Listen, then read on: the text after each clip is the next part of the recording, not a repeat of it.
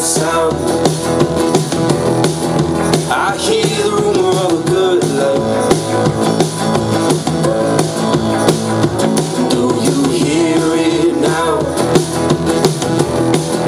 Must be the rumor of a good life.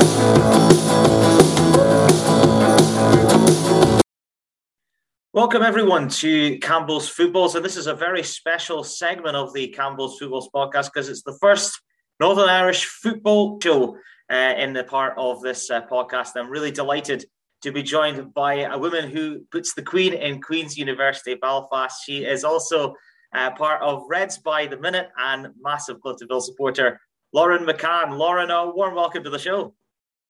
Oh, thanks very much, God. I don't think I've had such praise showered upon me in a long time. So love it, love that intro. That'll be my intro anytime I go anywhere now. I don't expect any payment, so uh, I hope you uh, have that one for free from me. Before we kick off and uh, talk about um, the Northern Irish League uh, return of the Premiership, of course, last weekend, um, what have you made of the return of the Premiership? And obviously, the big question, of course, is the, the fans that were allowed back into the games. A really great sight to see, I'm sure, for many Northern Irish football fans. Oh, definitely. You know, I speaking from a Cliftonville perspective, I was at the game on Saturday, and just to see, you know, the full, the McAleary stand basically full, the understanders back. You know, it just adds so much more to the games. Obviously, I was privileged enough to go to many last year, and it was quite soul destroying. You know, players scoring last minute winners, and you know, you would think amazing scenes with the fans and they obviously couldn't be there. So just to see as well, even the games like the Friday night games with the fans back in such drama, you know, it just all added in and just made it a really welcome return. And I think the players really thrived on fans being back on the ground. Yeah, absolutely. We'll review all the games uh, from the weekend's action. But before we go any further, Lauren, um, I want to talk about yourself because I was uh, on uh, Facebook uh, earlier this week and uh, you know, you obviously have been uh, playing a little bit of football yourself, and you netted uh, in your most recent match for Carnmoney Ladies. Is that right? A, a fantastic four-one victory.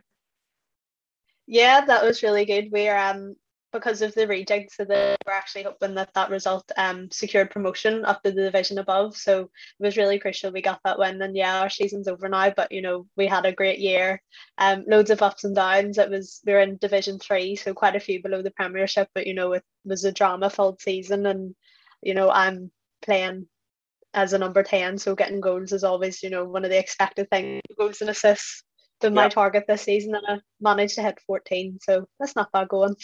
oh, fantastic numbers. Lauren plays for Carnmoney uh, Ladies. They won 4 1 against Banbridge Rangers in that Division 3 match. And uh, Charlotte uh, Thompson got a hat trick as well. And she looks a really good player as well.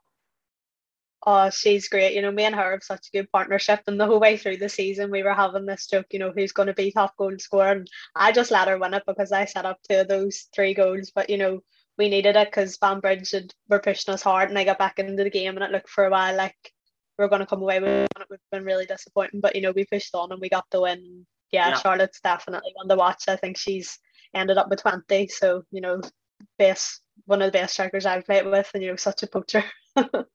yes, my next question is how much further can you girls go? Can you move up the leagues? Uh, how prosperous is that going forward? Well, I think our squad's quite young. You know, I'm one of the older members of the squad, and and not nicely at 20 being considered old. Uh. You know, it's quite a young squad. So even you know to do as well as we have this season, I think next year will be really trying to cement ourselves and you know stay in the league because it is a huge step up, and we probably didn't expect it to come this quickly. So it'll definitely be next year about strengthening. You know, there's even talk already of us going in the gym and just trying to bulk up for the physical demands of the league above. So we'll see how we go. I think it's going to be you know, building for the future, but it's definitely looking promising. Fantastic stuff. And I, I, thought that was a really great way to kickstart the show. A little bit of an icebreaker as well. So really, really good to, to see you netting in that one and a, and a great win for your team as well. Uh, let's uh, catch up with uh, the opening round of matches in the Danske Bank Premiership in Northern Ireland. Uh, there were two games on Friday night. Uh, came from 2 1 down to score three second half goals and beat Coleraine 4 2 at a very raucous Inver Park on Friday night. Portadown and Glenavon scored an injury time goal apiece late on to draw 1 all at Shamrock Park. And then on Saturday, Cliftonville beat Carrick 2 1 at Solitude. Uh, Glentoran uh, won 3 2 at Dungannon Swifts. Linfield, the champions, beat Crusaders 2 0. And Warrenpoint came from a goal down to beat Ballymena 2 1. Laura, let's start with Friday night's games. Let's start with that game at Inver Park because Lauren, many people are excited about Larne's potential title prospects this season. But after 70 minutes or so, Coleraine were very much in this game. They they fell a goal behind. Kofi Balmer scoring the, the first goal of the league season, and I got my stat in ahead of Marshall Gillespie, which I thought was a real win for me. Because um, Kofi Balmer, of course, scored the first goal of the Danske Bank Premiership last season against Coleraine for Ballymena, and of course, it came from a corner as well, which was quite funny. Um, what did you make of the game, and what did you make of Larne's fight back in the second half, especially from 2 1 down? I thought it was a great advertisement for the Irish League. You know, it's what it's all about, just mental seeing both ends. You know, the defending for some of the goals, you know, the three headers, the first one um, from Balmer and then the ones from Shevlin and as well, Traynor, you know, you can question the defending, but I thought Larne showed great character to come back. You know, that is the making of champions. You might not play the best and Coleraine were on top, but you know, when you have somebody like Davy McDaid who's so clinical, when you give him the chance in the box, you don't pick him up, he's to score. And it was kind of written in the stars if Ben Doherty was have an impact on the game. He already did, and the with the assist for Balmer, but then to go on and score, you know, that was a great goal he scored, and then to tee up Lynch at the end, you know, when the game was really stretched and Coleraine were kind of pressing on for the equaliser for Larne to kill it was, you know, amazing for them. And I think they definitely, you know, they put out a statement with that win that they may not have played their best, but they definitely are, you know, going to be up there come the end of the season. It's quite an unusual quip, isn't it, to see Kofi Balmer score the first goal in consecutive starts to Northern Irish League campaigns. He's just been called up, I think, to the Northern Ireland is it under 21 squad. He, he looks a really exciting talent. Yeah, I was really impressed with him. You know, the last few years of Ballymena had a few injuries, you know, they kind of stalled his progress a bit. But last year, you know, I thought he was really impressive, you know, alongside Trai Hume the, and Ross Redman. There was quite mm. a solid backline of Ballymena, and I thought it was a real steal for Larne to bring him in. And, you know, him ahead of Albert Watson, who has been a rock for Larne, just shows how highly they rate him. And especially getting called back into the Northern Ireland under 21 setup, I think he's a real good Irish League player. And, you know, that header, it was like a striker's finish. You know, mm-hmm. he timed it to perfection and it was a great leap and a great connection with it. So I definitely do think he's one to watch. He was one of the outstanding young players last season and I think he definitely have a chance to do that again this year.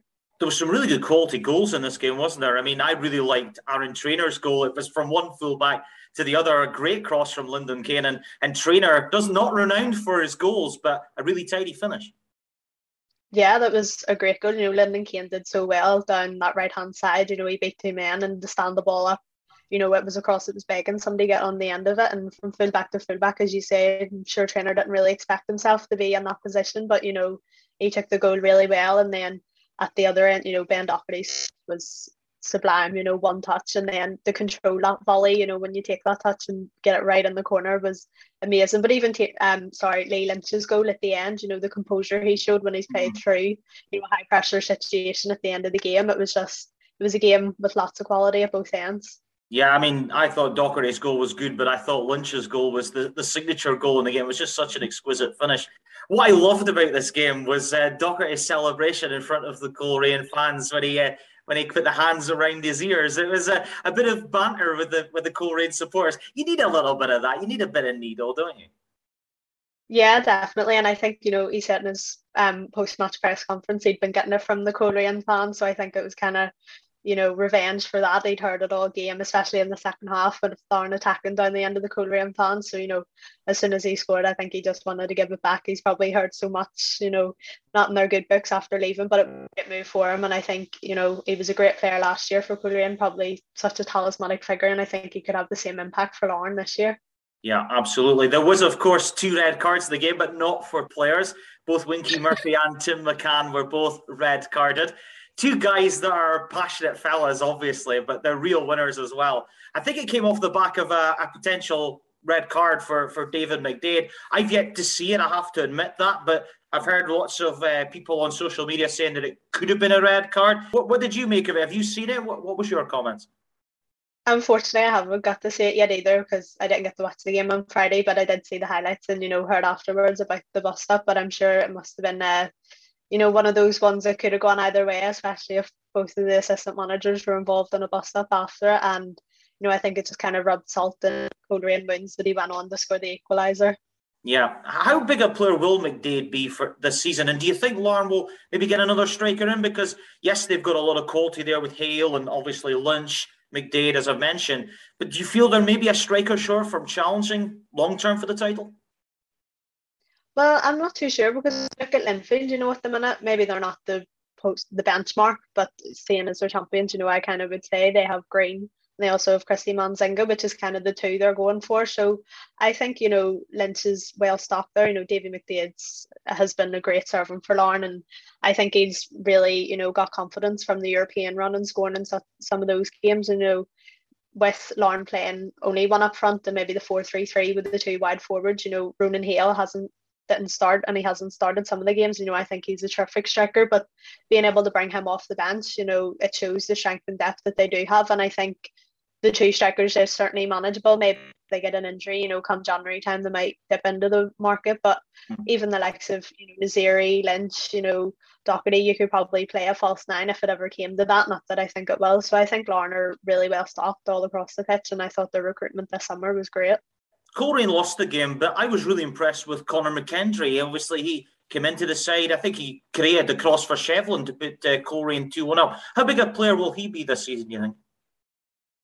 I think he's an interesting one. You know, I think he probably has a point to prove being let go by. You know, there was high hopes for him last year, and near the end of the year, you know, against Coleraine last year when um, Tiernan Lynch opted, you know, to play some of the younger players, he really shone, and he's been one for me to look out for. So it'll be really interesting to see, you know, going in the swap deal with Ben Doherty. Kind of, he has a place now in the Coleraine team, and you know, I'm sure he's been so grateful to current Oran Kearney for putting him straight in. You know, shows a trust in him and setting up the goal will do him the world of good. You know, great confidence. It was a great cross, and you know, I think he definitely will be one to watch. And as mm-hmm. I say, regular game time can only help benefit him.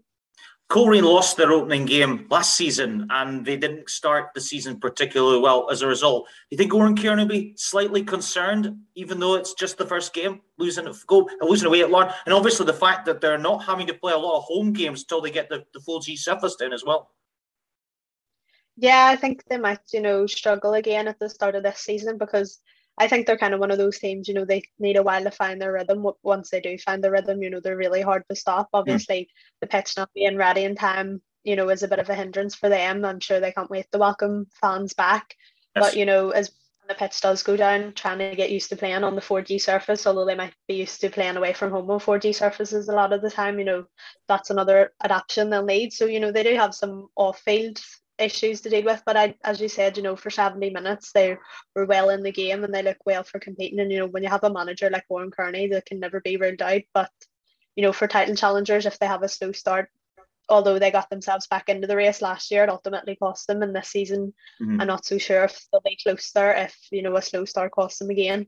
Yeah, absolutely. Well, I know Mark McIntosh on the score on Friday with Michael Clark thinks that Coleraine will be in the bottom six this season. So I'm intrigued to see if Mark's prediction will come true. It's certainly a very bold one by his standards.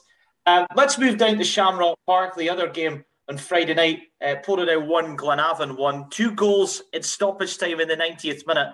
How do both teams, do you see, read this result? Because Portadown, I thought we're, you know, we're the second best side for, for much of the game. I thought Harry Doherty made a few important saves in the game, but they got themselves in front so late on and they didn't see it out. They conceded a sloppy free kick. I, I thought it was a, a bit of a harsh handball, but it was still a great free kick from Michael O'Connor, wasn't it? Oh, it was a superb free kick, you know, to step up in the last minute and put that top corner, you know, it was unbelievable. So I think Glenavon, they'll probably be frustrated that they didn't take their chances earlier. You know, Harry Doherty made some great saves, but I think in the end, you know, they will they'll be relieved to salvage a point. Um, Portadown will obviously be really disappointed, maybe overall performance, but then you know having got that goal in the 91st minute and having four minutes to see it out and not being able to see out the game will be really disappointing for them. But you know, it was a proper derby game. You know, there wasn't much in it, so I think in the end both sides will probably take the point and move on. Yeah, I think uh, Glenavon passed up some really good chances, didn't they? I think Danny Purkis had a goal ruled out in the first half, didn't he? The overhead kick, which I'm still not 100% sure why it was ruled out, I have to admit. Maybe a foul.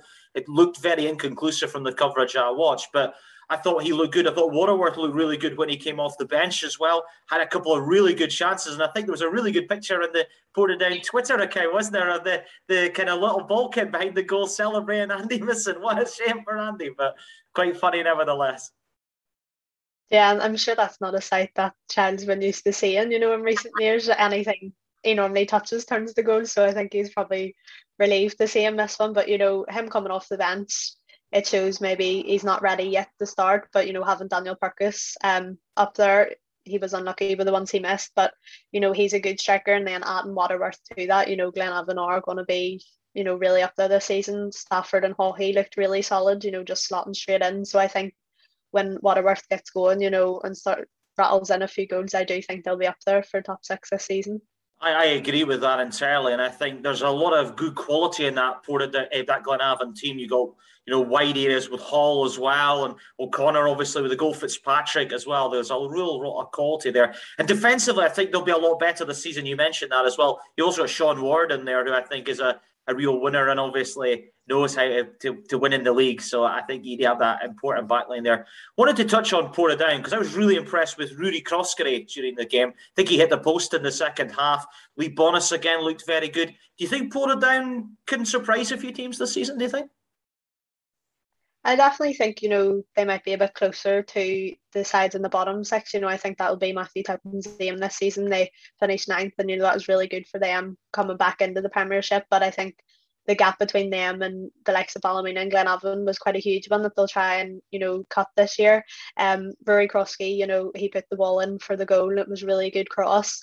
And yeah, and Lee Bonis again, you know, when you have him up front, you're always going to threat. So I think for them, it's, you know, limiting the chances they give away because um, their defence maybe isn't as strong as some of their forward areas. But, you know, I definitely think a year's experience in the Premiership, you know, will have done a lot of those young players the world of good. And, you know, Tipton has a style that he wants to play and has implemented it successfully so far. So I definitely think they can shock a few this season. Yeah, I think Tippy's been a breath of fresh air to the Irish League, and he's such a nice guy as well. I haven't spoken to him for a, a, previous episode of my show. You can go back and listen to that in the archives. A really, really good chat. Wanted to touch on Harry Docherty though, Lauren, as well, because you know there's been a lot of question marks about who will start as number one for Portadown. They signed the South African goalkeeper Barr, who I believe is still quarantining at the moment, but will probably put himself in the frame to be the number one. But but Docherty didn't do too much wrong in this game. He made quite a lot of important saves. Yeah, definitely. And you know, I think while Barr is out, you know, it's Docherty's jersey to lose whenever he does come back into the fray. You know, all he can do right perform as you know as well as he did on you know Friday night. If he does that, it might be hard to dislodge him as number one. And I think you know bringing two goalkeepers in, Tipton has capped the competition for places high. Do you know what I mean? They're not going to be like Carney last year was a great goalkeeper, but I'm not saying that he did rest in his laurels, but he maybe didn't have the competition that there is now with two hmm. goalkeepers mm. who although we don't know much about Barr, might be around the same level as Docherty. So it'll be up to each, you know, to really compete and, you know, try and win the number one shirt. Yeah, absolutely. Uh, it was a really good game at Shamrock Park, and the fans really made it a great spectacle when I watched the highlights on Portadown television. It was really, really good atmosphere for sure. Let's move on to Saturday's games because we'll move on to the game that you were at for, for Cliftonville. Cliftonville 2, Carrick Rangers 1. Stuart King's first competitive game in charge of Carrick. Uh, Cliftonville may have won this game, Lauren, but but Carrick played really well, didn't they? Yeah, definitely. You know, I think Stuart King will be disappointed. I know I heard um his post match interview and he really was that they didn't come away with anything because ultimately they had the better chances in the game. Cliftonville may have dominated possession, but they kind of struggled to break down Carrick. They were quite solid.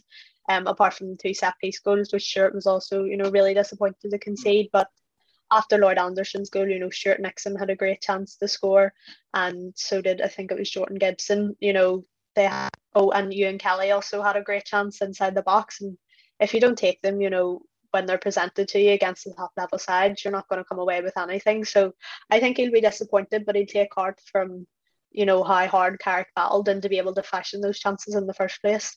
Yeah, Lloyd Anderson took his goal really well. And the, one thing I think about Carrick is that Stuart King certainly bought in a lot of players with great degree of Irish League experience, very exciting team, very energetic team. But as you correctly mentioned there, two disappointing goals to lose from set pieces. And Jamie Harney, who not really renowned for scoring a lot of goals. He, I think he had a good quip on uh, Radio Ulster on Saturday, didn't he? When he said that I'm not renowned for scoring a lot of goals, even though I've quite I've got a big head. So uh, he got a couple of goals on Saturday. So fair play to him.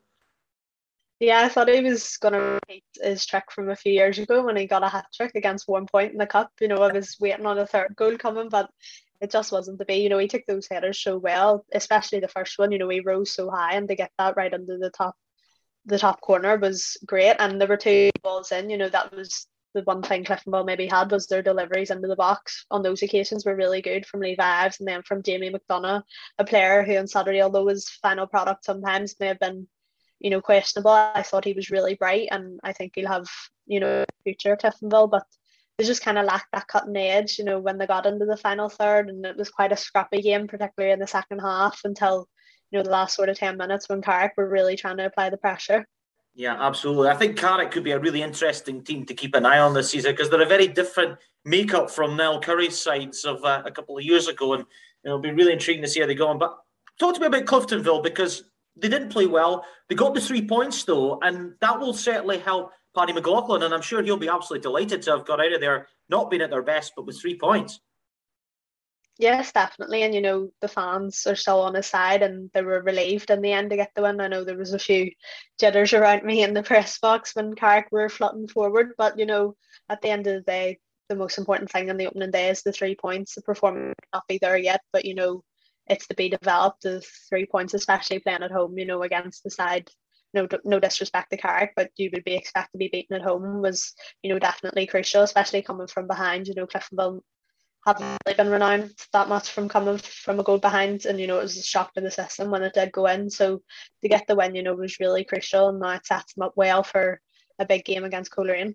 Yeah, just let's quickly talk about that match with Coleraine because, as we said, Coleraine coming off the back of the Larne loss do Cliftonville need to win this game to really rubber stamp their chances of Europe across the season? I mean, that's surely got to be the target, hasn't it? Yeah, definitely. And I think, you know, after Carrick, it's quite a tough start for Cliftonville. They have Coleraine, Glentoran and Crusaders, you know, all sides who they'll be van with to get into Europe. So I think they lay a marker down to beat two out of the three of those teams or at least take points from all the games you know, is the target. I think the look at Crusaders, especially even though it's away from home, as a team who are shorter on their level, whereas Glentoran and Coleraine may at the minute be a level above. But you know, Coleraine um looked a, bit vulnerable from set pieces, especially for the Kofi Balmer go. So I'm sure Clifton will be targeting that again. And you know, if they can get maybe if Joe Gormley's, I think it might have been a niggle was vibes on the bench if he can start, and you know, if he does get a chance he nearly scored on Saturday coming on. You know, if he plays from the start and gets the chance, you'd expect him to take it. Yeah, absolutely. That'll be a really interesting game on Tuesday night. We're obviously recording this on Monday, the 30th of August. One other game that will take place on Tuesday night, Carrick will be at home to Warrenpoint. Warren Point did win on Saturday. They beat Ballymena from behind early on in the game, but they won by two goals to one at Milltown. This is a big win for Barry Gray's side, isn't it, Lauren? Because after two minutes, Ballymena got a penalty. And I thought personally, after that, Ballymena I thought would go on and maybe win two or three nil. It would be a fairly routine win for David Jeffrey's side, but it didn't work out that way. Yeah, definitely. And you know, Warrenpoint, you know, when Cliftonville went down there last year and they scored early, you know, they fell apart and Cliftonville won 5 0. So they're kind of one of those sides where you don't know if an early goal goes in, if they're going to be able to gather. But they were really impressive. You know, the goal they got back, um, Keelan Dillon and then the penalty, you know, he took that away with confidence as well. And I think it'll be a huge boost to them. You know, there's a lot of talk about Ballymena this season. Okay, they've lost a lot of players, but they have invested, you know, bringing in David Parkhouse and they have a pretty settled, you know, most of the players from last year that started still are there. So you were expecting them after getting an early goal to go on and win that. But you know, that's a big statement of intent from one and I think it'll give them loads of confidence at the Carrick game against the team who, you know, they probably think that's a game where we can take another three points and you know to have six points after two games and you know it's great for them aside who are probably you know looking at staying up again this season probably the main aim maybe trying to get close to the Portadown but certainly you know having a great start to the season and not being you know one of the ones that are still scrambling to get points on the board after four or five games would do Barry Gray's side the world of good penalties in this game no complaints on either. I mean, the first one is pretty clumsy from McCaffrey, isn't it? And then the second one, apparently given away by Wilson for, for Ballymena. And obviously, because he's last man, he has to walk. Yeah, definitely. I don't think there can be any complaints for either of them. You know, Dougie Wilson, it's probably not the debut he'd envisaged for Ballymena, and you know he might struggle to get back into the team with sent off, and the opening day isn't exactly the best way to announce yourself at a new club. So I think he'll have work to do when he comes back into the team. So Ballymena will be raging losing that game after being up mm-hmm. so early. So I think you'll expect a response in their next game. Keelan Dillon's an interesting one, isn't he? Because he scored the winner against Linfield last season, didn't he, in the 2 1 win? And I believe this is the first time since coming back into the top flight that Warrenpoint have won their opening match in the Danske Bank Premiership. That's a big monkey off the back for Barry Gray, but the way that they've responded to going behind, that's a real character win, isn't it? Yeah, definitely. And, you know, especially when you look at their side, they maybe haven't strengthened as much as others around them and brought in that many players. You know, it's still the team from last year, but Barry's obviously built, you know, a settled side that knows their jobs and you know, could have easily defended deep and settled for the 1 0 after it went in against Ballymena, you know, backs to the wall defending, just trying to not make sure they concede another. But to go on and press forward, you know, I think they had the impetus being at home. We need to get points here. They probably thought, you know, okay, Ballymena did finish quite a bit above us last year, but we're certainly equal to them and we can match them. And yeah, Keelan Dillon, you know, I think he'd be a player to watch in the although um, Warrenpoint did get beat 5 0 by us whenever I watched them. You know, he was certainly a bright spark trying to make things happen. So I think him and I'll be interested to see how, you know, as a Cliftonville fan, Thomas Maguire does. He came back and was playing, you know, he unfortunately had a leg break and was out for a long time getting back on the pitch. And I think he'll be, you know, a really good option for Barry Gray to have, even coming off the bench. He injects a bit of pace and, you know, something that Warrenpoint kind of need options off the bench if they're going to try and trouble bigger sides. Yeah, absolutely. How would David Jeffrey read this game? You said that they'd be bitterly disappointed, really angry that they they, they kind of lost the lead in that game. I, I reckon DJ will be wanting a reaction and sharpish after that. Yeah, definitely. And, you know, especially the penalty. Okay, Diggy Wilson is the wrong side, but it was a long ball over the top. I'm sure probably could have been cut out. And you know, I think he'll be really fuming that Ballymena you know, I don't think reading between the lines, you know, from the match reports, they really created that much after they scored. So I'm sure that'll be a huge disappointment for him, mm. especially with the firepower he has, you know, like Ryan Waide, Paul McElroy, even new signing David Parkhouse. You know, there's players that can score goals and can hurt teams. And I think he'd be disappointed that they didn't, you know, after that early goal, go on and try score some more. Yeah, absolutely. A great one for Barry Gray, who was excellent on my show recently in the preview to build up to the new season and, and, and Warrenpoint there. Fantastic one. Um, let's move on to uh, Linfield, the defending champions, uh, a 2 0 win against Crusaders. Um, what did you make of this game? I, I think this was a, a fairly routine win for the Blues, wasn't it? Yeah, I think it was quite, you know, Crusaders tried to make life difficult for them, but didn't really threaten. And you know, Linfield cut through easily, especially for the second goal. You know, Gallagher just strides forward out of defence and plays the ball through to Manzinga, and he's able to hold off Billy Joe Burns and score. And I think that's going to be one of Crusaders' problems this season. You know, obviously they brought in Johnny McMurray, but and Johnny Fraser, but I don't really think they have that. And Jordan Owens is still there, but I don't really think that firepower up front that's really going to trouble teams. And you know, they were maybe trying to defend and you know take the nil nil and Linfield just punished them. You know, Manzinga, he's really grown in confidence. The your goals in Europe obviously helped him, and I mm. thought he was super. Um, took his goals really well. So I think you know you certainly can't rule them out. Their strength and quality across the pitch, and even you know limited Crusaders to virtually no chances. Yeah, I think Manzinga is going to be a huge player this season, isn't isn't he? Because he's taken over the mantle from from Shane Lavery and of course Andy Waterworth, who both moved on. But one thing that really worries me about Crusaders is that, as you just mentioned there, they do look a little bit blunt at the top end of the pitch. They don't have that that plan B that they have had in recent seasons. I think Ben Kennedy might be a, a, a guy to keep an eye on perhaps throughout the season. Uh, McGonigal obviously gone. You know, that's a, a, a, big loss. Fraser McMurray, not the best uh, in terms of injuries in the past. That would be a, a concern of mine as well but going, uh, all things considered, going to Linfield first game of the season, such a difficult opener, and obviously on Tuesday night, as we're recording this on the Monday, they're, they're home to Portadown. That's probably going to be a bit more of an indication as to where the Crews might be this season. Do you think?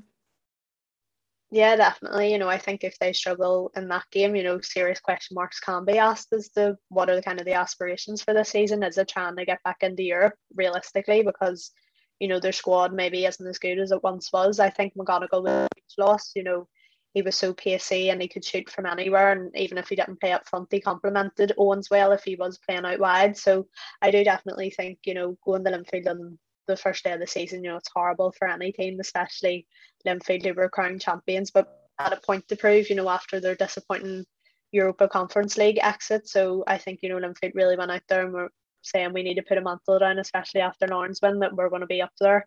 Um, and a victory, even at this early stage, was vital for them. So I definitely think that Portadown, down, as you said, it'll be, you know, you'll be able to feel out where Crusaders are a bit more after that game.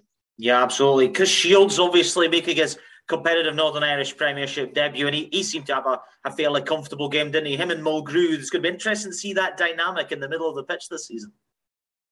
Yeah, and you know, when Linfield go away with their back four and those two sitting in front of the back four, you know, it's going to be really hard for teams to break them down if Linfield come to that where they have to defend backs against the wall. You know, you would back them to do that, but they just have strength and depth everywhere. You know, they were able to bring Marty Donnelly off, um, you know, one of the best Irish League wingers in years, and he can't get into the team straight away. It just shows, you know, the quality that they have and I said before, you know, bringing Marty Donnelly in, you already have Kirk Millar on set pieces, but to have him as well, mm. a huge asset, especially considering the likes of Call- Callacher and even Trai Hume the other day from set pieces are really dangerous. So, you know, I think Linfield definitely will be up there challenging. And yeah, I think it's going to be a really exciting title race. Yeah, you mentioned Green as well coming in as well from the English leagues. That's another guy that will be interested as well. What did you make of that dynamic of Donnelly coming to Linfield and Nasseri going the other way? It's it's going to be an interesting situation to see how both sell in at their respective clubs. Do you think? Yes, I thought it was you know quite a strange move. I didn't really think Marty Donnelly would go there. You know, if he wanted to play games, I wasn't really sure if it was a move for him. You know, at his age.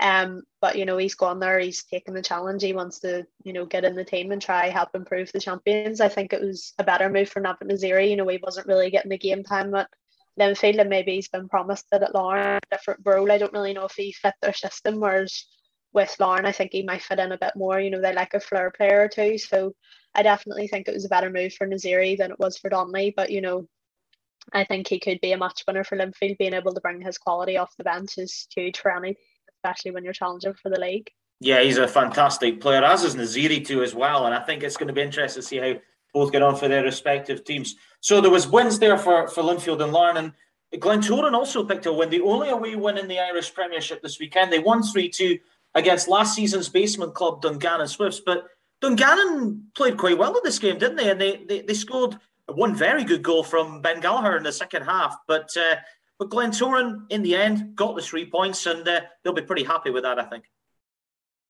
Yeah, I think you know they'll be a bit disappointed by the first goal they conceded. Nobody really following in after the free kick at the post, but the second goal was a moment of quality again. Maybe they might be disappointed that they allowed Gallagher to come in and cut in, but you know they showed their quality. You know the ball over the top for Burns for Robbie McDaid was you know sublime, and his finish was even better. And you know, even Conor McMenamin following in and Rory Donnelly there to scramble the ball in on the line. You know, that's why you have these players on the pitch. They're instinctive, you know, finishers. They're going to be there to put the ball in the back of the net. So I think they'll be satisfied, disappointed with the goals they conceded, but you know, they carved out the better chances. And although, you know, Dungannon pushed them hard, I think they probably deserve winners in the end.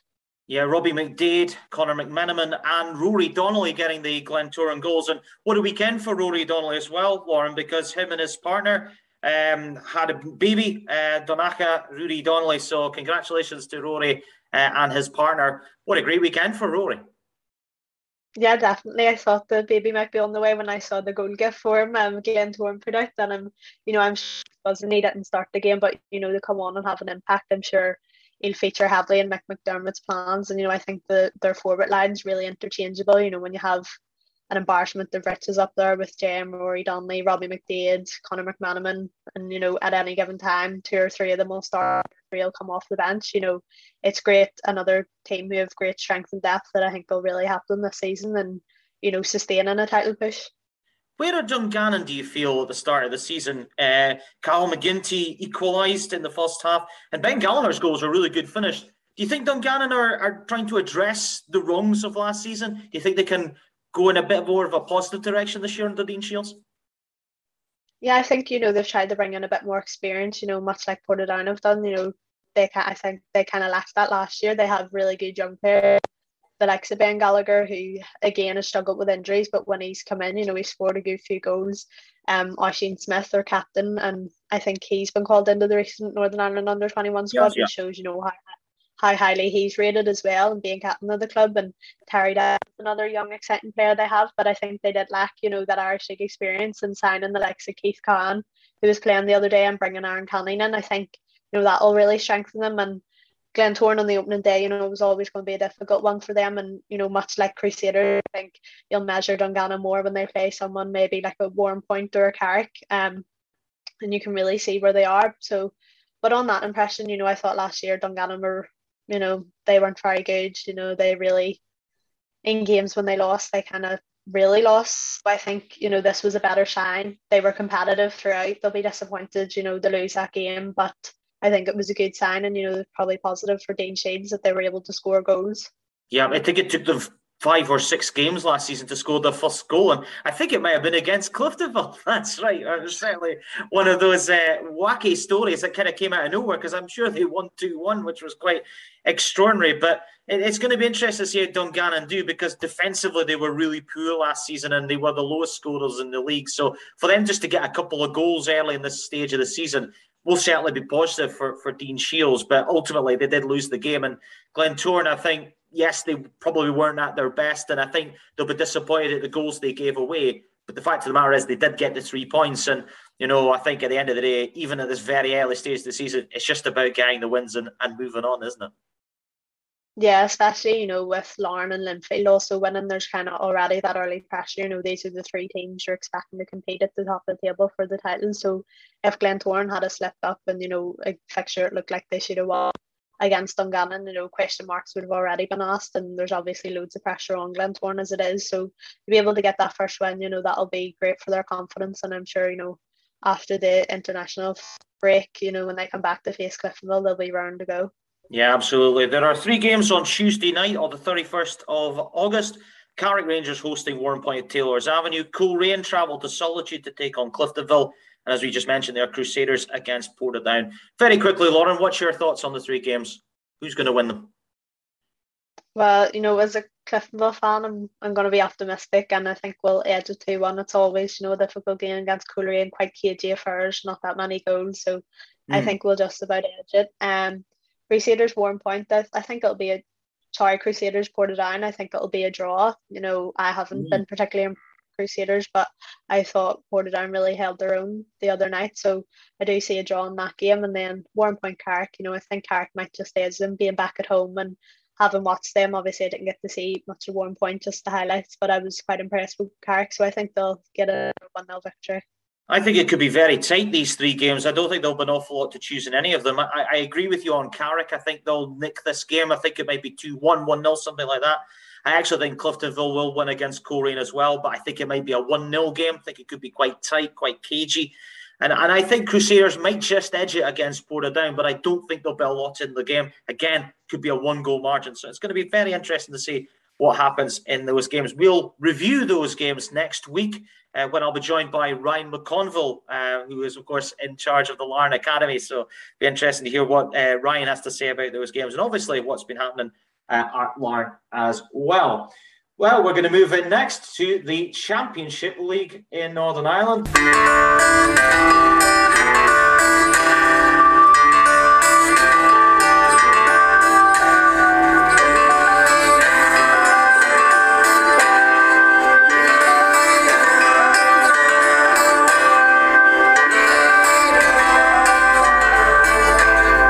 Two games as well on the Friday night.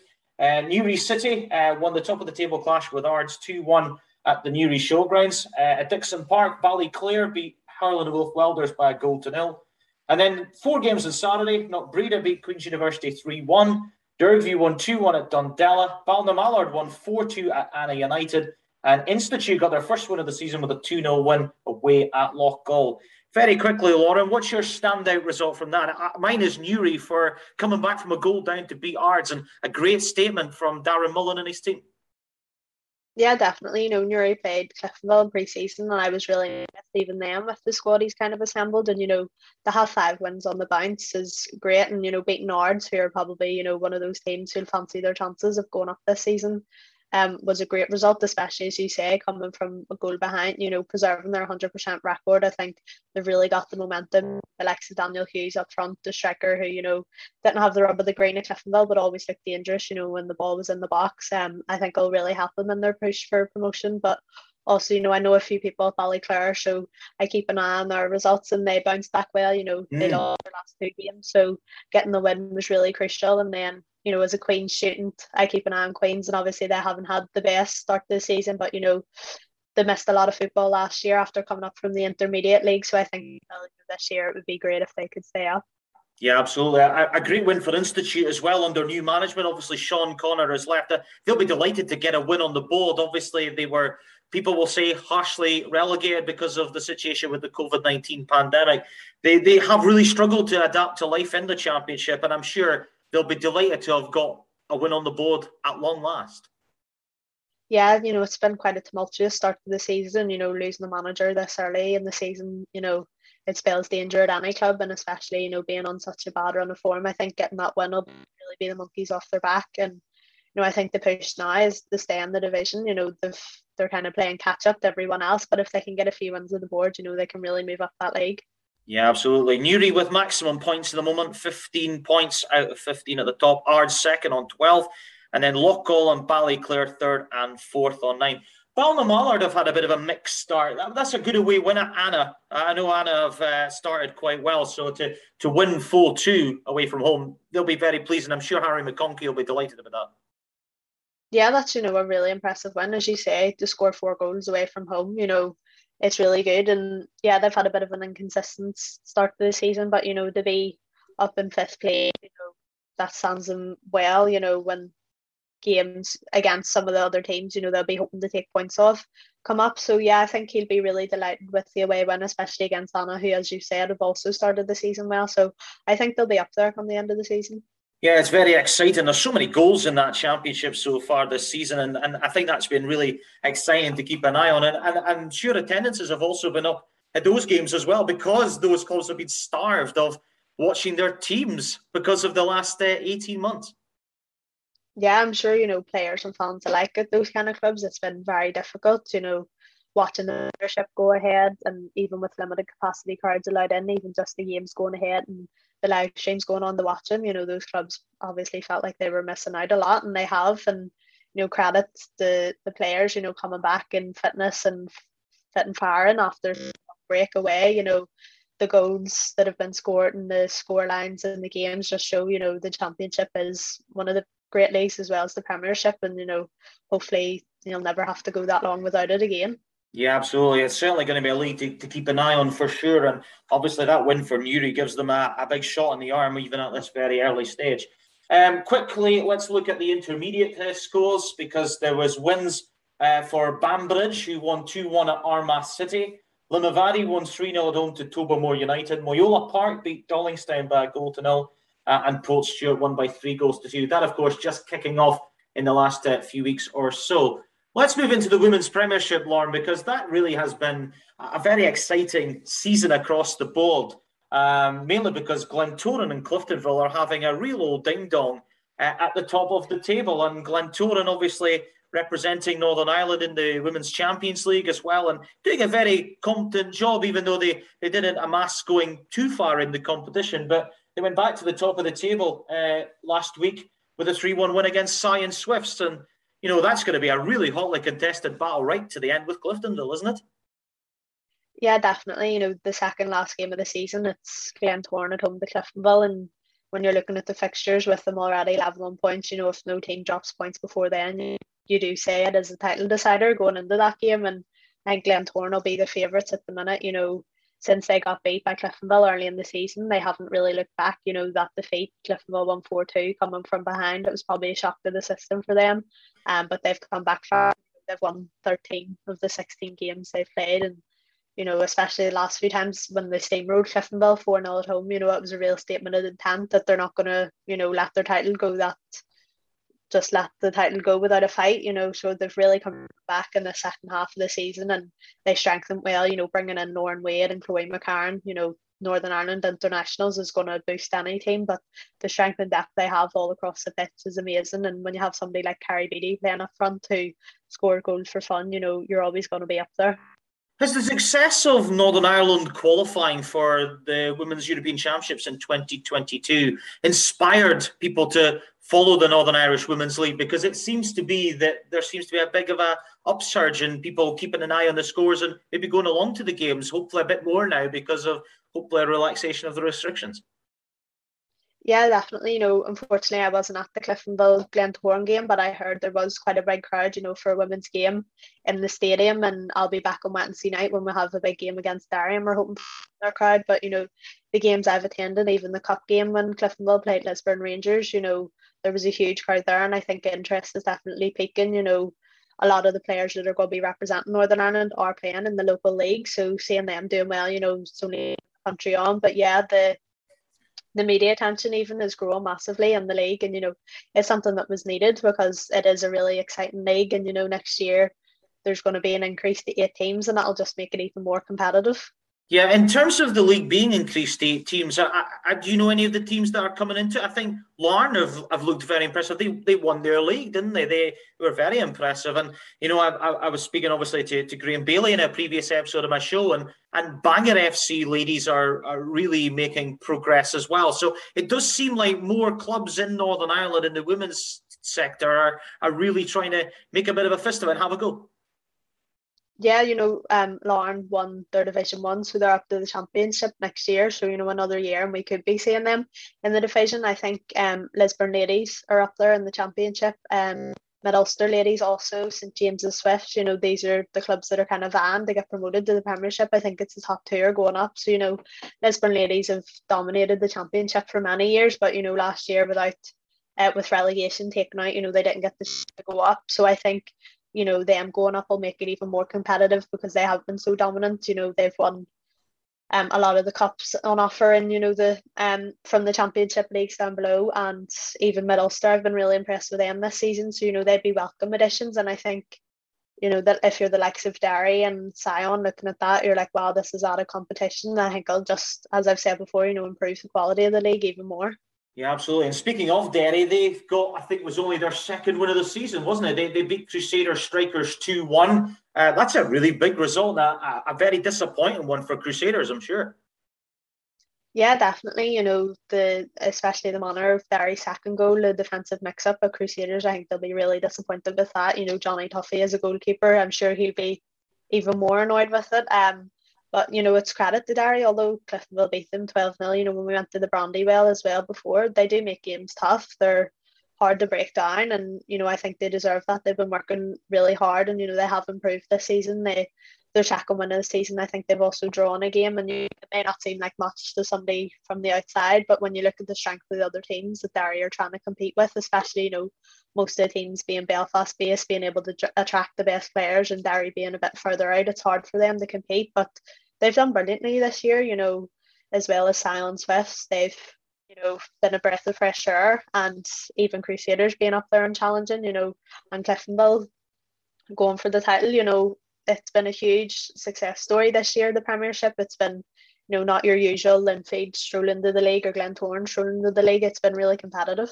Yeah, Linfield have really struggled, haven't they? They've only picked up four wins from their 16 matches played. They're sitting in fifth spot. But they did hold Cliftonville to a goalless draw, and, and that's what's made this title race just so hotly contested going into the, the last few games with Glentoran and Cliftonville absolutely dead level on points, 40 points. Uh, but Glentoran with a superior goal difference by 12. It, it really is going to be very fine margins to decide the title, isn't it? Yeah, definitely. You know, I think Clifton will come away from that game really frustrated. Kirsty McGuinness had a great chance um, to win that, and they, you know, they were kind of slow in the first half, but in the second half they picked up and tried to find the goal, but it just eluded them. But credit to Linfield, you know, that's a really young Linfield side. They've lost so many players in the last few years, and I think it's kind of catching up with them. And but they're trying to promote from within, you know, bringing holiday through a 16 year old who's been amazing so far that she's come up.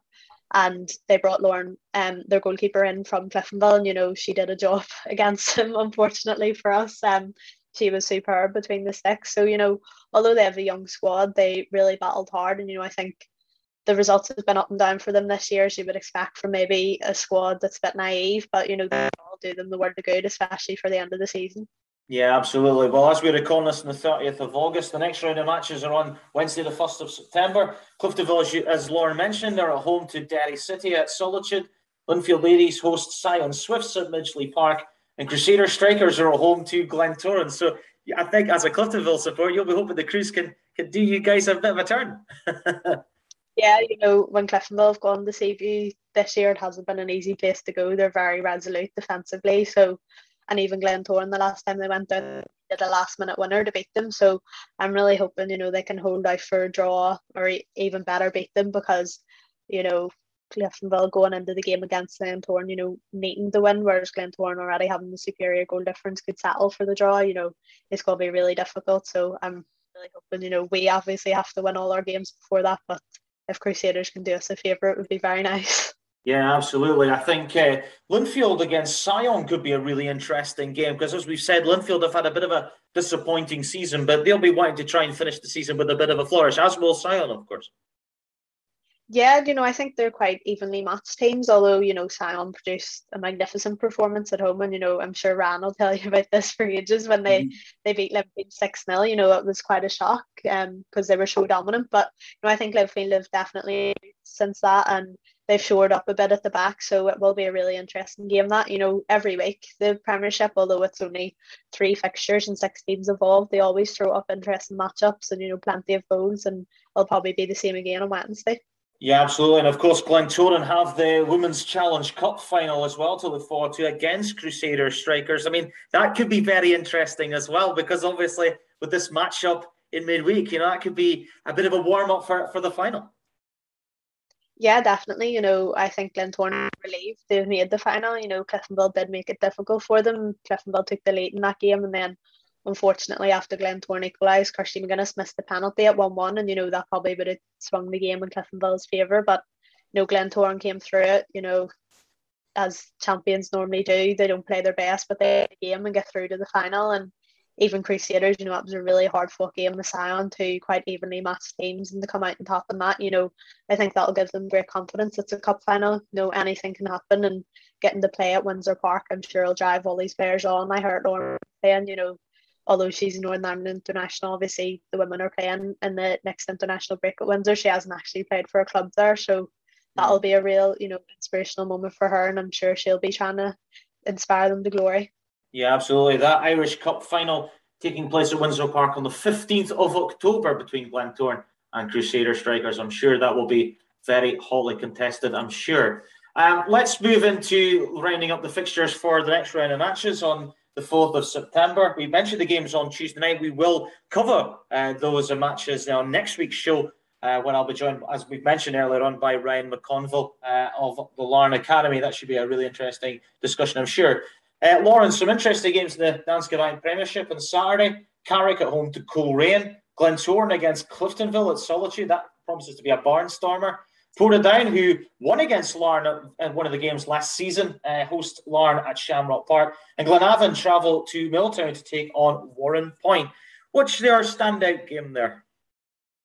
Well, you know, as a Cliftonville fan, but even just the matchup, well against Glentoran, you know, they're always really exciting games. So I think that's going to be a real good one. But you know, I think Portadown Larne's another one to watch out for, as you said. Portadown, you know, beat Larne um before at Shamrock Park, and Larne didn't play particularly well that day. So I'm not sure it's a very happy stomping ground for them. I don't think looking forward to that fixture very much, and I think it'll be interesting as well. All the fixtures are obviously, you know, really exciting, but one point against Glenavon just mm. to kind of see, you know, how far Glenavon have come, maybe, you know, breaking out of that mould of being a bottom six club after last season and maybe how far Warrenpoint have come from being relegation.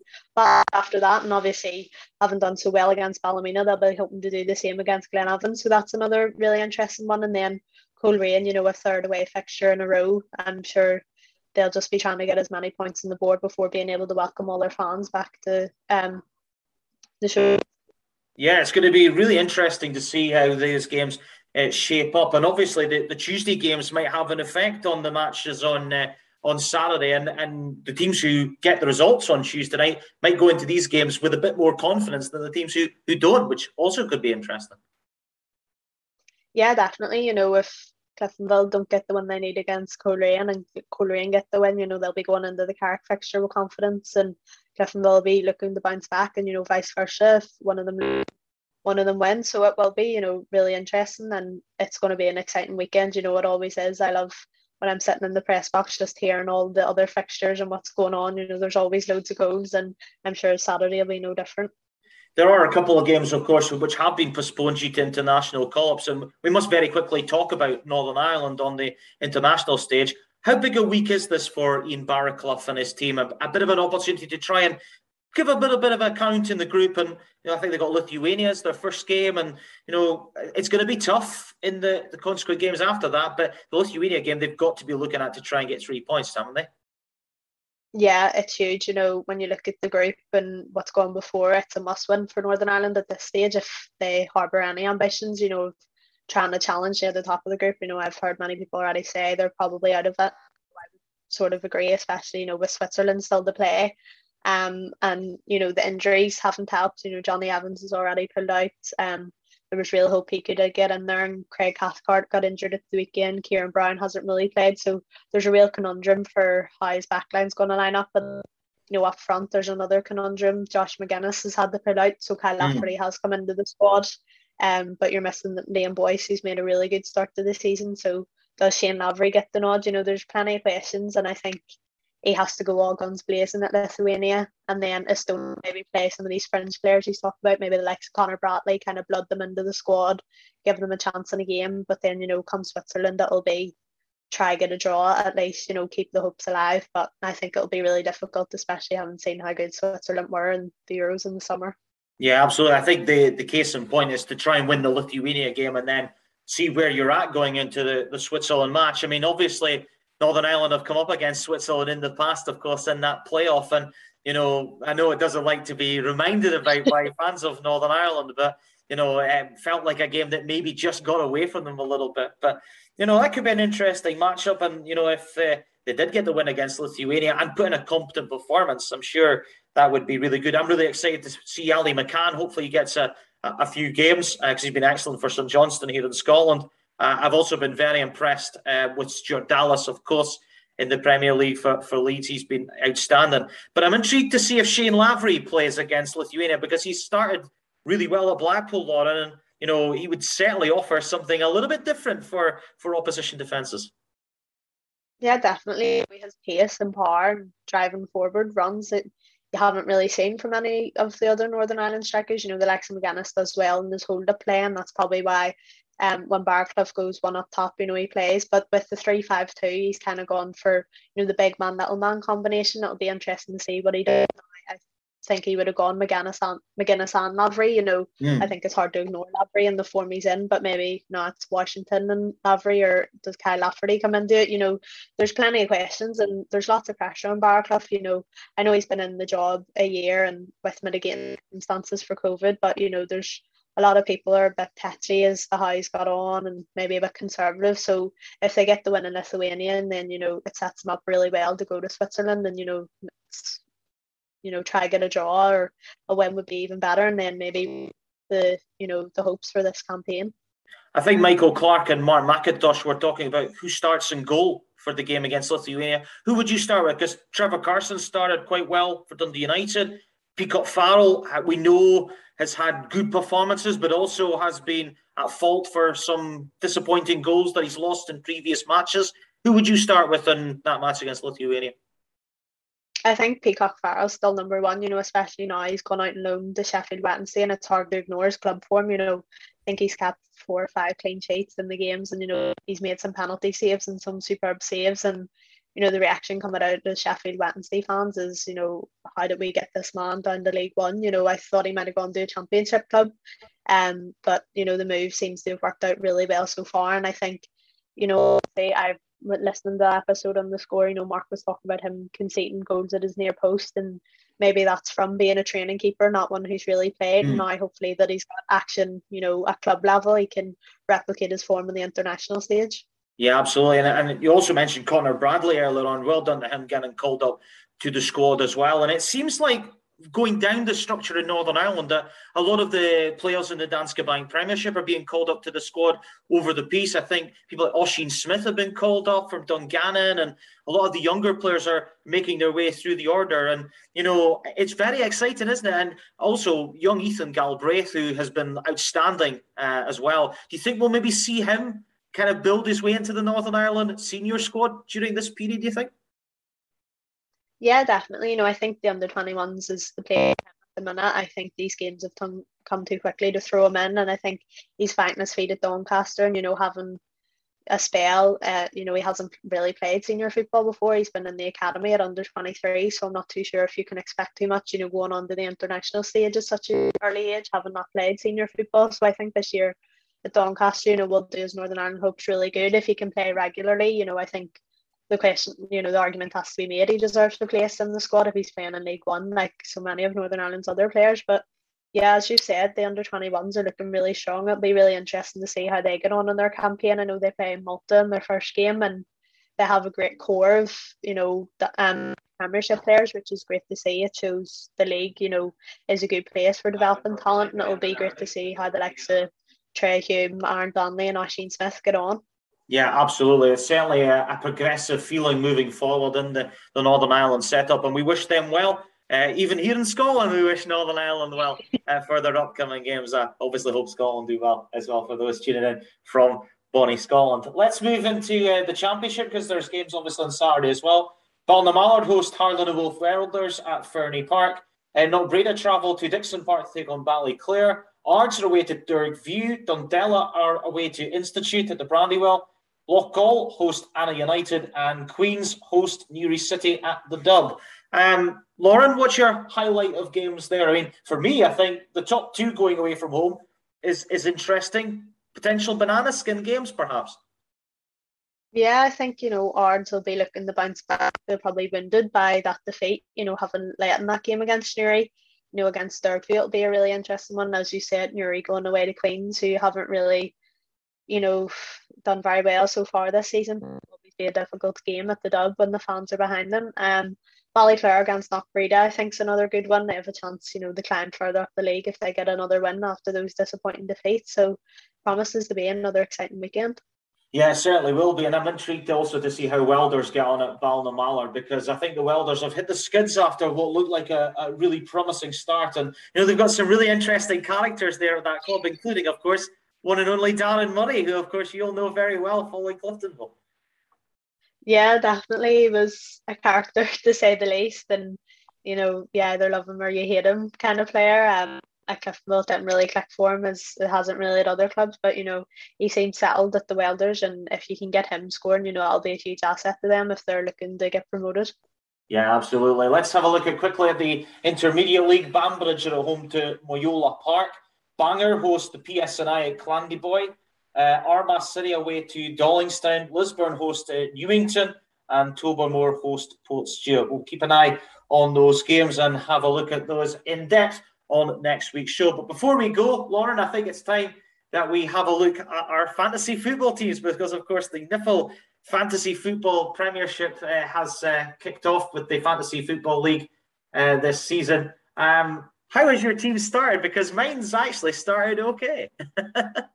yeah, mine's has gone quite well. I'm still trying to kind of work out the points because I have Chris and he ended up with 10, even though he conceded four goals. So, I or sorry, that was Garantine. So, yeah, keeping the clean sheet obviously did really well for Chris Johns. And then I captain Ryan Curran, which seems to be a mistake, you know, in hindsight. Um, he missed a great chance Saturday to get the goal, but you know, McCulloch got me a few points. Lyndon Kane obviously did really well, and they had McMenamin in there and McDonagh who got an assist. So I'm looking all right so far.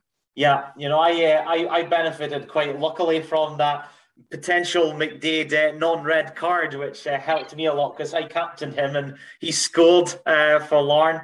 Had that been a red card, that would have been an absolute disaster for me. So I got away with that one. Um, my front two didn't do great, Parkhouse and Purkis, you know, early days, but um, we'll see what happens there. But I really benefited from my defence uh, this week because uh, I had uh, obviously, Glentoran one. Um, but obviously didn't keep a. But of course, his team won. Kane got an assist for for uh, Coleraine. Harney with a double. I think that was a really wild decision for me to put him in last minute, but he uh, got a couple of goals. And obviously, I have Matthew Clarkin at the back who, who kept a clean sheet. But every one of my players in midfield contributed as well. McCaffrey from Warrenpoint. Uh, Kushley got an assist. Um, Lynch with a goal off the bench. And of course, Jamie Mulgrew. Uh, my bench isn't nothing to write home about, though, I'm afraid. I mean, I've got Alex Moore. I've got Sean Ward. I, I had a bit of banter with Sean Ward on Twitter, and I had to drop him to the bench for this game. And there was a bit of a banter between us on the social media. Um, and I, I, can't remember who else. I think I had Billy Joe Burns as well on that bench as well, and a Portadown player who hasn't played and won't play until January. But it's early days. It's good fun, isn't it? It's good to see fantasy football getting a little bit of a, a boost in Northern Ireland and people taking a bit of an interest in it.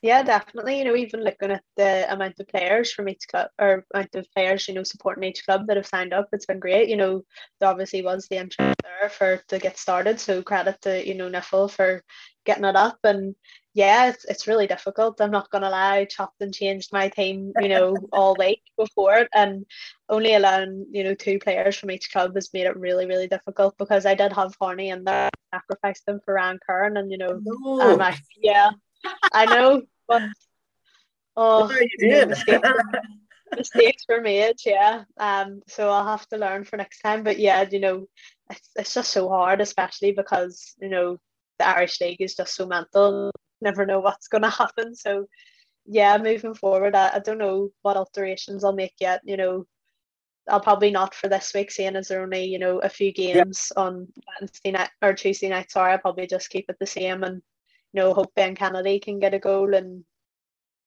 Ryan Curran and Jamie McDonagh against his old club. But then yeah. I have McMenamin and McCulloch, so I am going to be conflicts in, of interest everywhere. I'm going to be in real trouble this week because none of my strikers are playing this week or this midweek. Um, so I have a nightmare. I am going to be playing pretty much with three defenders and two midfielders, which is going to be really weird. But I'm hoping that Harney or Kane uh, contribute in that game that I'm sure you'll be out of Clifton for Coleraine. Uh, Billy Joe Burns uh, as well, maybe keep a clean sheet against Portadown. Uh, sorry, Tippy. And uh, McCaffrey and Kushley maybe contribute with a goal or an assist apiece at, uh, at Taylor's between Carrick and Warrenpoint. But it's good fun and it's good uh, to see, as I said, this being uh, being kind of given a bit of a boost in Northern Ireland. I mean, we've seen it be so successful in England. We obviously have a, a version of it here in Scotland as well. And I think it's great to see fans just taking an interest in and really captivated and engrossed by it all. Um, but yeah, we'll see how it goes. And I think we'll have a good bit of banter over the season, not just with yourself, Lauren, but of course with Ryan McConville, who'll be on next week's show. And of course, Stephen Crawford, who's made a, a very strong start to uh, the, the season in the fantasy league as well. So uh, I'm sure we'll have a, a good bit of uh, banter uh, between ourselves throughout the season. Now, Lauren, of course, you're very uh, much involved with uh, writing as well. Have you got any exciting pieces coming up that you want to share with my listeners? Um, we're hopefully going to have um, an interview with Lauren Wade um, for She Kicks Mag, the next episode, um, an interview with her, which will be really interesting. And then just through the season, I just do on Irish blog um, roundups of all the games in the women's premiership and then the Irish premiership. So plenty go on as well. Um, I write for the Copa. Liverpool women are back. I know it's not Northern Ireland related, but I'm a Liverpool fan. I have to get that out there. And um, big into the Liverpool women. So they lost yesterday, but we got the match report up, and we'll have previews and match reports throughout the season for them as well. Yeah, absolutely, and uh, not a bad result for Liverpool on Saturday, but maybe should have won with ten against ten men in the second half against Chelsea. yeah, like they came out the first fifteen minutes of the second half, and I thought, okay, we're going to get a goal here, and then Chelsea just slowed the game down, and you know what they do best, you know when they have to defend deep, they do. So if you had told me before the game a point, they would have taken it, but given the circumstances, it was a bit frustrating to only come away with one. Yeah, very interesting to see how that copes throughout the season. Lauren McCann, uh, you can find uh, on Twitter at Lauren underscore McCann 14. Reds by the minute, LFC Women for the cop out, Sporty Scoop, and Right for Blog Irish. Fantastic content, and I'm really pleased to have had Lauren on the show. Lauren will be a, a, a big fixture of uh, my Northern Irish football show this year on Campbell's Footballs, and uh, you'll be able to hear Lauren throughout the season uh, providing some great insight like she has on this episode. I'm sure you'll agree. Um, it's been very interesting to hear Lauren's thoughts as well as my own input as well. Um, thanks to everybody for for tuning in. We are very much coming to the end of the show. Lauren, thanks once again for coming on. Thanks so much for having me. You know, I've said before I'm a big fan, so to actually get on the podcast, you know, it's class. I'm gonna be telling everybody I'm on, I'm on Spotify again. Absolutely. Well, hopefully we'll see you back on again very soon. Thanks to everybody, as I said, for tuning in. You can follow me at stato underscore grant on Twitter. You can also search for Campbell's Footballs uh, by going to Spotify, Google Podcasts, Apple Podcasts, wherever you listen. You can also find my uh, column that I write every week for at Over the Bar uh, on uh, Twitter, uh, where I give my thoughts on the Irish League Premiership matches each week. I'm usually very rubbish with predictions, as is the case with Campbell's Footballs as a podcast, but I'm sure you will enjoy uh, the content as well. I've also got a couple of one to one uh, discussions in the Irish League changing room for you to read as well, uh, with Sean Ward, Paddy McNally, and Graham Bailey already available for you to have a read as well. And of course, you can catch up with all podcast content as well. But that is the end of the show. Thanks very much to Lauren uh, for joining me for this week. As I said, I'll be back next week where I'll be joined by Ryan McConville. We'll be discussing the matches from Tuesday night, and we'll also be discussing some cracking games, not just in the Premiership, but the Championship, Intermediate League, and of course the Women's League as well. But until then, from me, Dr. Grant Campbell, from Lauren McCann, it's been great to have you listen to us throughout. I hope you're all well. Take care, stay safe, and we'll see you next time. Bye for now.